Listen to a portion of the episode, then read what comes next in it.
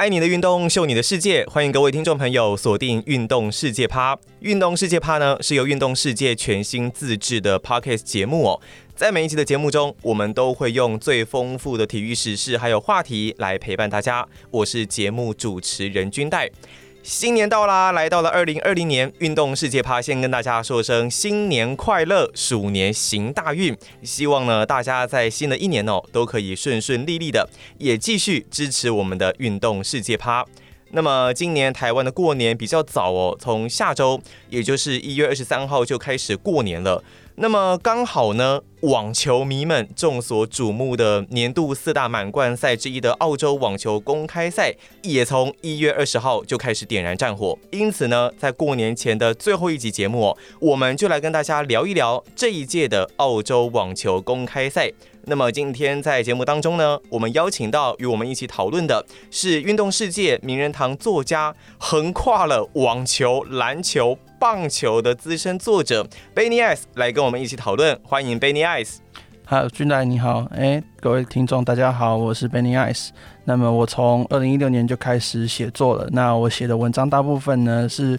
主要是写网球，那偶尔会写棒球，那主要是美职啦，那中职偶尔就哎可能会写写一些自己的想法啊，篮篮球是稍微少一点，但是也是会看。那另外。呃，自己也对美国那个美式足球也算是蛮有兴趣的哦，所以基本上就是什么运动都看就对了啦。呃，基本上对，都会碰一些。哎、欸，你刚刚说二零一六年开始写作，对哦，所以其实写作时间并没有可能十几年呐、啊，这种我们想象中这么久，但其实你就已经累积出很棒的一个文笔了。嗯、那呃，有在关注 Benny Ice 的人应该都知道，他的专长主要是。当然很有名的是网球的一个部分嘛。接下来呢，因为澳网已经即将要来了，对于这一次的澳网，呃，蛮想问问 benny 觉得跟以往相比，有没有哪一些比较新颖或者是不一样的地方？那这一次的澳网呢，又有没有哪一些看点，呃，是值得我们球迷们关注的？因为毕竟每一年都有，但我相信每一年都会有一些不一样的地方。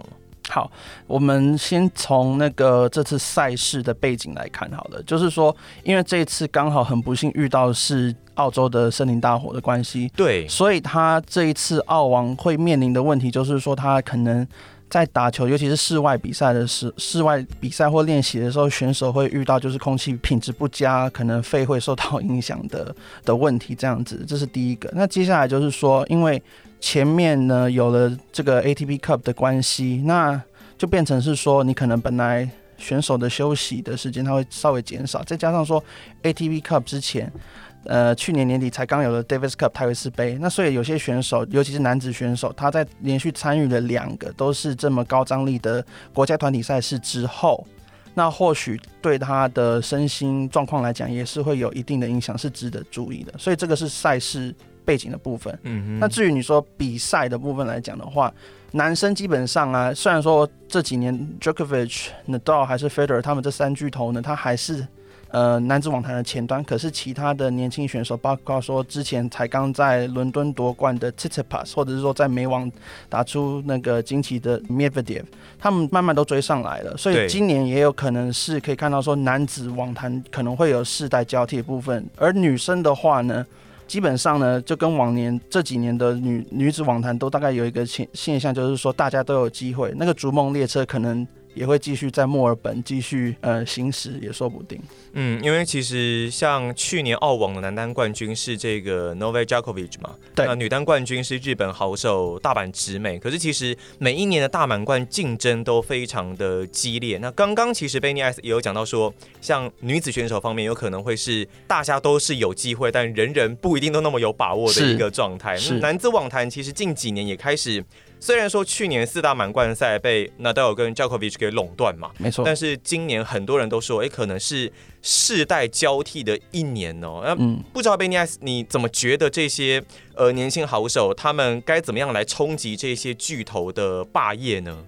如果要这样讲的话，就是说大家可以看到，就是说第你看像去年大概年底的时候，包括说 Medvedev 他在美网，然后 c h i c h i p a s 在伦敦，然后或者说更早，还有就是虽然说最近状况比较不太好的 Sasha Zverev 他也在前年就有非常好的表现了。对，那这些人这些年轻选手，他慢慢在无论是一千分级的大师赛，或者说大满贯，他都慢慢有好表现的时候，那接下来他的课题就是要第一个就是说，我要想办法是很稳定的，在每一个赛事都有良好的表现。你看，像是无论是 Federer 呢，到还是 Djokovic，他们三个人通常在每个赛事都至少都大概有十六强起跳吧。他不会、哦，基本上感觉都好像是至少八强之前。哦，当然啦，就是八强的感觉。就是就是说，就是不考虑场地的话，都一定是十六强、八强开始起跳的，很少说，除非是有受伤或者是说状况实在是很糟糕的情况下，才可能说哦，第一轮就提前打爆这样子。那所以对这些选手来讲，他就必须要先求稳定。嗯第二个就是说，我觉得心态是很重要，因为像以前教过阿格西的教练那个 Brad Gilbert，他写了一本书，就是在谈论说，你球员之间，顶尖球员跟好球员之间的差距，其实就只是在于说心理的这个部分。尤其是你去看那些那三巨头，今天无论他是落后了，或者是说，甚至他可能说。比如说像 Djokovic 去年在温布顿，就即使说两个赛末点，他还是硬是能够就是维持他的心情，然后很沉着去应战这样子，挺过来了。对，那所以年轻的选手现在的问题就是说，你看像是 Zverev 他常常就是说，哦，我现在一不顺，摔个拍子以后人就就不见了，魂就魂就不见。Tsitsipas 有时候也会就是自己就比较随心一点，可能就随便乱挑战，然后呢他自己到最后说需要挑战的时候，哇。发现手上没挑战了，就会都乱掉。对，所以这些选手其实就技术上来讲，他们其实不会输给三巨头太多。重点还是说心态以及说稳定性的部分还要再加强。嗯，那当然，像在这一次的澳网方面呢、啊，我们也知道说，包括了像卢彦勋还有谢淑薇等台湾的好手，嗯，台湾的选手这一次也会做初赛。那以 Benitez 的观点来说，你怎么看他们在这些比赛，他们可能会有怎么样的一个表现？那卢彦勋的话，因为他已经很久没有出来嘛，他大概是将近两年没有出赛了，因为他有手术过。对。那所以他这次出来，其实他能够走到哪里，其实不是很重要。就是说他是以保护排名进去的，所以他进去的话，他可以马上就是面对就是世界前百的选手。那我们就大概看看说，OK，他现在大概恢复的情况如何这样子。嗯、那至于说他能够走多远，其实就是。大家就乐观其成啊！大家主要还是要看说他的健康状况，以及说他的击球状况，还是说他的移位什么的比较重要。而谢淑薇的部分，其实呃这两年我们就看到说他的单打其实是还蛮出色的，可是。呃，因为谢淑薇她本身发球是比较偏弱的部分，所以她有时候她在一个比赛，她要走远还是走近呢？还是要看签表如何？有签运的问题。对，因为如果说，因为其实大家自己去看这几年的比赛，就是说谢淑薇只要如果是面对说，以往我们都会认为说，哦，她打球是稍微比较没有那么的 powerful，比较没那么多的威力的时候，她反而。面对那些打球很刚猛，可是移位比较差的选手的时候，他反而是能够用他那个比较捉摸不定的那种打法去影响他们的节奏。可是如果对鬼切就是大家常讲的 鬼之切球，对对。可是他像是面对像是比如说 Belinda Bencic 啊，或者是说像 Simona Halep，就是说他们是一位很好，然后是比较不会就是因为你改变节奏而去慌乱的那种选手的时候，他就反而会比较没办法施展，那就比较危险一点。所以苏威在单打的部分还是要看签运，至于在双打，他跟那个 Strycova 搭配非常好，所以他们大概也是这一次。是女子双打的夺冠热门之一，所以基本上双打可能比较稳定，啊，嗯。但是在单打上面，可能就还是要看签运，看一下，真的签运很重要。因为你看，像前几年有一次，就是 Simona Halep，她有一年就是说，哎、欸，很漂亮，就是二零一七年的美网，结果她第一轮就抽中 Sharapova，对。那这样子的话，就运气就很不好嘛。所以这次一样的，就是谢淑薇，她现在也离种子只差一点点而已。如果她能够进那前三十二种子，那是越好。那如果没有的话，就是看签运如何，这样子。嗯，呃，对，那呃，在这边其实也会想要问一下贝尼埃斯。刚刚我们其实聊了蛮多，就是。呃，年轻的选手该怎么挑战这一些巨头们嘛？因为今年算是世代交替的一年，嗯，很多人会这么认为。那以如果我们把 focus 放在女子网坛上面，因为其实像去年，当然，嗯，呃，十几岁的 Cory Gauff 直接横空出世，嗯，呃，打败了小威廉，呃，打败了这个大威廉斯之后，对，那真的是震撼整个网坛哦。那不知道你怎么看今年的 Cory Gauff？Corey Golf 的部分的话，因为他真的年纪很轻，嗯，那可以看得出来，就是说他的球技以及他的心理层面的确是非常的超龄。对，可是他毕竟真的真的很年轻，所以才会说看去年他跟大阪在美网的比赛，就真的是发现说他真的还是有那个差距在。嗯，所以他还是要想办法，就是至少说，哎，维持健康，然后就是慢慢的去培养说。在这些职业赛场的经验之后，慢慢的去进步。那他自己的部分，他最近是在技术的部分，他在正拍有稍微做一点修正，让击球比较有一点穿透力，这样子。那这个也是对他也是有帮助的。所以。我觉得对于年轻选手，无论是像 Corey Goff 啊，还是说像是去年在法网表现很好的像 Amanda Anisimova，还是说亚军的那个 Marketa Vondrousova 这些球员呢、啊，他们都很年轻的情况下，我们其实都可以期待他，可是也不用很急着的说，哦，他现在怎么好像没有打出他应该有成绩，好像说是不是遇到瓶颈了，还是说走下神坛，其实也没有啊，就是。毕竟年轻选手嘛，所以我们就还是给他一点时间这样子。等到他如果二十五岁还没有成就的话，其实也不用急，因为你看现在也是很多球员，像 Wawrinka 也是三十岁才出头的，所以、嗯、所以其实真的大家就是耐心等待。因为其实我们这样子听下来，都一直在呼应 Benias 前面所说，其实你如果要成为一位传奇巨星的话，稳定度真的是一个最重要的一件事情。是的，你如何在每一项赛事都能够维持住自己的状况？因为毕竟像我们看呃刚刚讲的 Corey Golf，然后还有大阪直美，他们其实有的时候状况起伏，当然还是会有比较大的一个情形出现了。但你如果真的要办到永远都很持平。真的也不是那么简单的一件事情，对，球迷胃口被养大了，可能觉得很简单，但如果真的要做到这件事情，是需要非常长时间的磨练，还有心理素质上的一个提升哦。那当然，在澳网的话题上，还是想要请 Benny S 跟听众朋友稍微来聊一下，就你的观点来说，你有没有认为说这一届澳网？在男女单的冠军方面啊，大家很关心这一个话题哦。你有没有认为呃一些可能的人选？那为什么又会是他们这样子的一个情况？呃，男女单冠军最后是谁？最其实最重要的还是要看签表啦，真的还是要看，真的还是要看签表。尤其是我先讲男生部分，就是说、嗯、现在的第一二种子应该就是 Nadal 跟 Djokovic，嗯哼，对吧？那接接下来就是说，那他的签运如何？Federer 会在哪里？对，他会在拿到这边还是 Djokovic 这边？因为对于这两个人，如果他们都能够打到决赛的话，我宁愿是要面对同时有两个三巨头，还是一个三巨头其中一个，那个也是影响嘛。嗯、那另外就是说，其他的包括说像 Medvedev 还是 Tsitsipas 还是奥地利的 Dominic Team 这些选手，对，他们在哪里也是很重要。那女生也一样嘛，尤其女生。大家都有机会。那虽然说已经有像是 Ashley Barty 啊，还是说大阪直美，甚至是去年美网冠军的 Bianca Andreescu，这些都是非常好的选手。他们也有可能说，哎、在这次就变成说下一个统御那个女子网坛的星球后也说不定。但是女子网坛的每一个选手的他那个差距是非常接近的，所以也有可能会出现就是总子序没那么前面，可是他也是实力非常好的年轻选手或老将都有可能在这个时候冒出来。而且就像前面讲的，如果说谢淑薇的签运如果真的是。非常非常好的话，欸，也有可能嘛，因为真的基本上每一年的那个大满贯，尤其是在女生的部分，在自从小威廉斯她她怀孕了之后，基本上大家都有机会嘛，因为她即使你看小威廉斯她回来的时候，她还是状况也没有那么的好。那像她现在也要追求就是第生涯第二十四座的大满贯的时候，她也是一个热门人选啊。可是。他现在跟大家的差距就都差不多的时候，就是变成是说人人都有机会，等于说有点百家争鸣的这种感觉哦。对，当然，Benias 回答的非常保守，这其实不是我想听的，就就整段剪掉。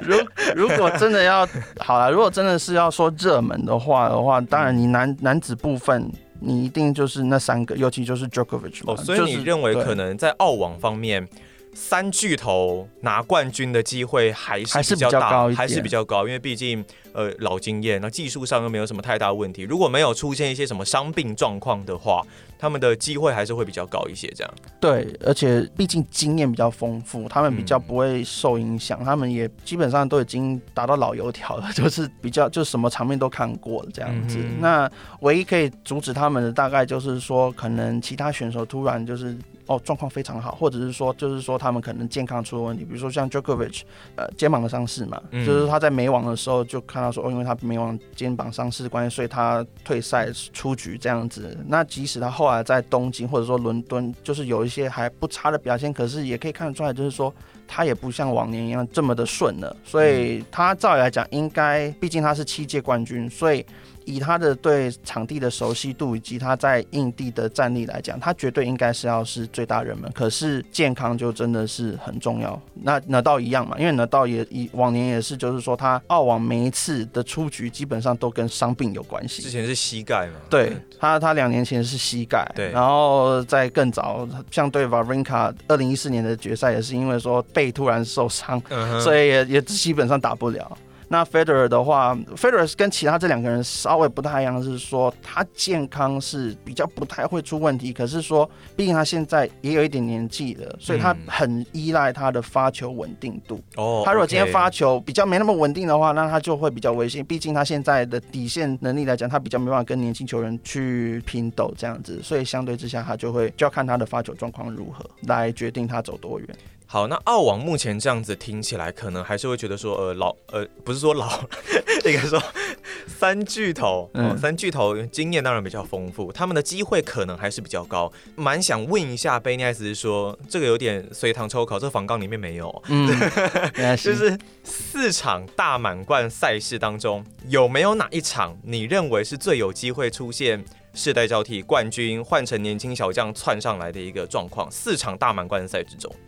绝对不是法网嘛，吼，因为有人拿到在那边，然后就算没有拿到，也有 Djokovic，然后呢，然后也有 Dominic Thiem，所以你说这些的，哎，Dominic Thiem，如果如果他真的拿冠军，其实就我我会认为就已经算了。可他他他不算是新生代了，对了，是没错，所以他算是比较有一点，他算是中生代偏新生代，他就是只是年纪比较轻一点，是不是？对对对对对，但他他是有机会，可是拿到除非。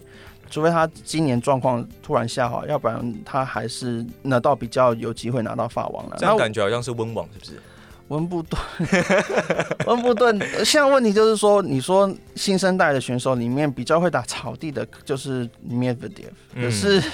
总理驾到。对，可是可是他他的问题就是说，因为他不是一个会主动攻击的选手，他是一个防守型的，他是一个求稳定的，他反而像、哦 okay、他有点像是说。呃，他有点像是在跟你下棋，嗯，我怎么我怎么去扰乱你，我怎么去，就是他等于是去以稳定，然后同时去慢慢摧毁掉这样子，让你自己、嗯、自己那个毁掉这样子的打法。那 Tsitsipas 的话，他有那个本钱，可是他自己本身的稳定性还是要加强。所以，Okay.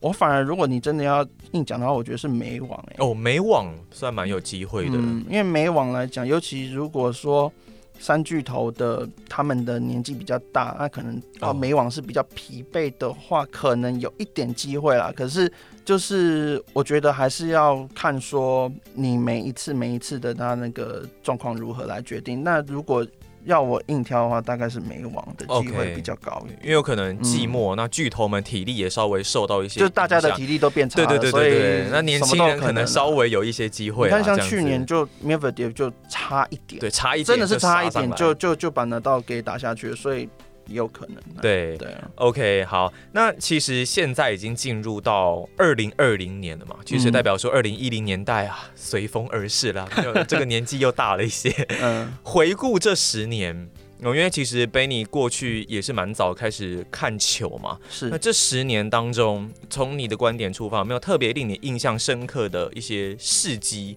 那或者是有没有哪一些球员让你记忆点特别深的？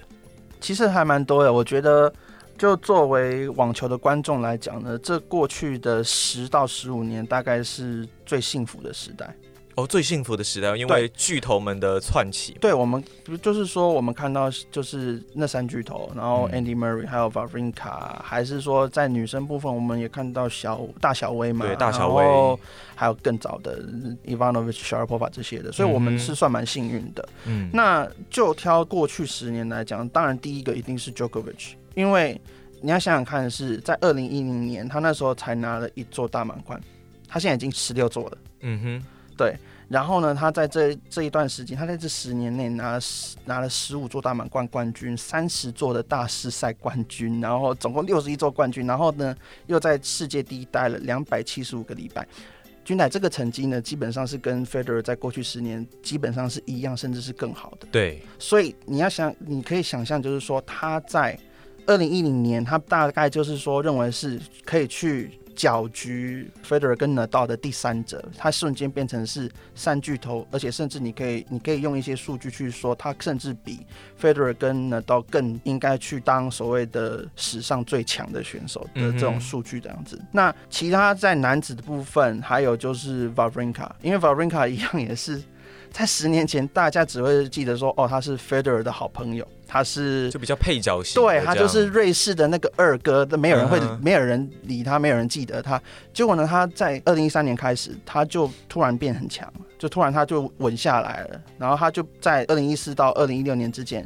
拿下澳网、法网、美网。他只差一个温布顿，他就可以拿到大满贯，全部都是全部的全满贯的成就了。嗯，所以这是一个非，这也是一个非常难的事情。而在女生部分，当然小威不用提，她就是这过去十年最强的选手。可是，在女生部分比较难得的就是说，有几个是还蛮励志的故事，比如像 Barty，他之前在、嗯、对，而且 Ashley Barty 他在二零一四年的时候。就是曾经因为说对网球是有点厌倦，所以他离暂时离开去打板球，去过自己的生活。哎，结果两年后他回来，现在他已经变成是世界球后了。嗯，那还有就是捷克的左撇子选手 Kvitova，Petra、嗯、Kvitova，他在二零一六年的球季结束的时候，他在自己的家就是遇到歹徒给他袭击。哦，对，就，就是呃袭击，然后就造成说他左右手基本上手指是几乎是烂掉的情况下。嗯那结果你看他这样子慢慢回来，然后到去年他可以诶、重返女网的尖端，然后呢又打进了澳网决赛，这样子这也是非常难得的。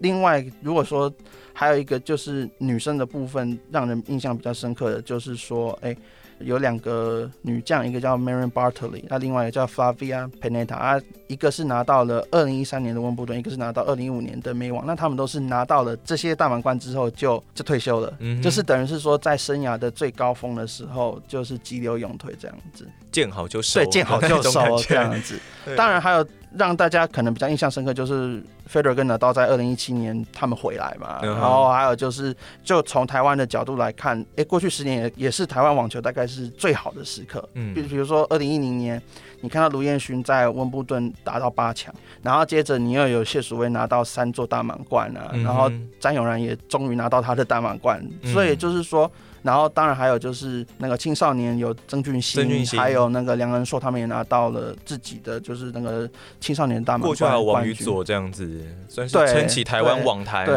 而且这两个选手也有可能超越这些前辈，也说不定。嗯嗯。所以过去十年对我就是对网球来讲就是非常幸福的年代，然后也有非常多非常多的那个美好回忆可以去回味这样子。那对你来说，接下来的十年呢，有没有什么期待，或者是？有没有什么特别看好的一些地方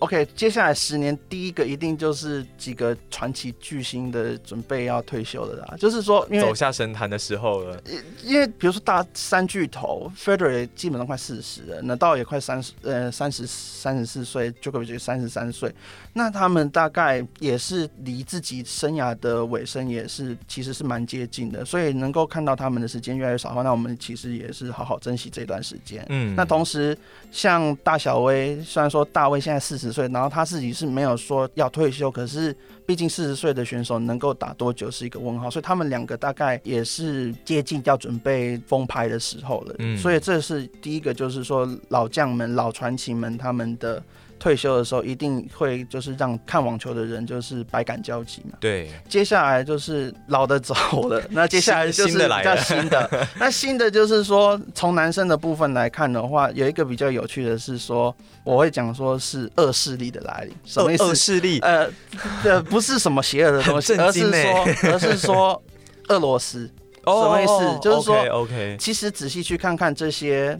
那个所谓新生代的选手，包括说 Zverev，包括说 Medvedev，包括说 Tsitsipas，包括说其他像是加拿大的 Shapovalov，还是说俄罗斯的 Khachanov、Rublev 这些人，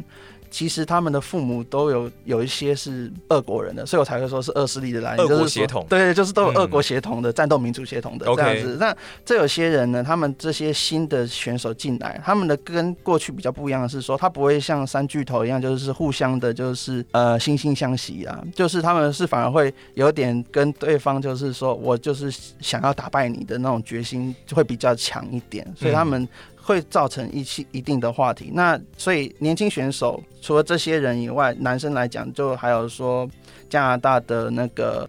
FAA Felix Auger-Aliassime，他也是非常好的选手，他也可能他他好他大概也是前五十里面最年轻的选手了，他也有可能在今年爆发，也有可能。那所以这是男生的部分。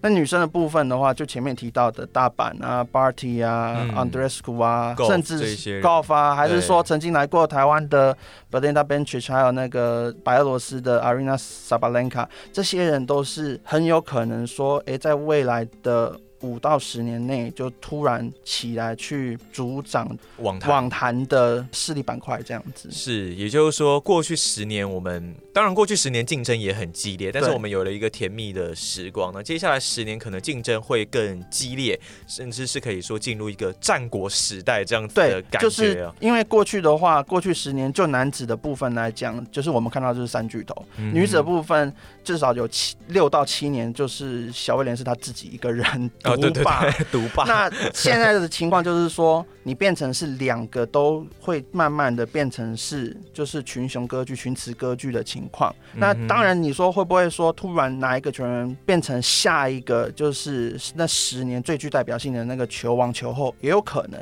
因为大这些人的天分都有在那边。只是以现在来看的话，接下来的十年比较有可能是回到比较像是呃八零年代那种，就是大家都有机会，然后大家竞争都很凶的情况下，嗯，OK，好，那么当然今天非常感谢贝尼亚斯来到我们的节目当中。那在节目的尾声呢，贝尼亚斯有没有哪一些话想要跟听众朋友说的？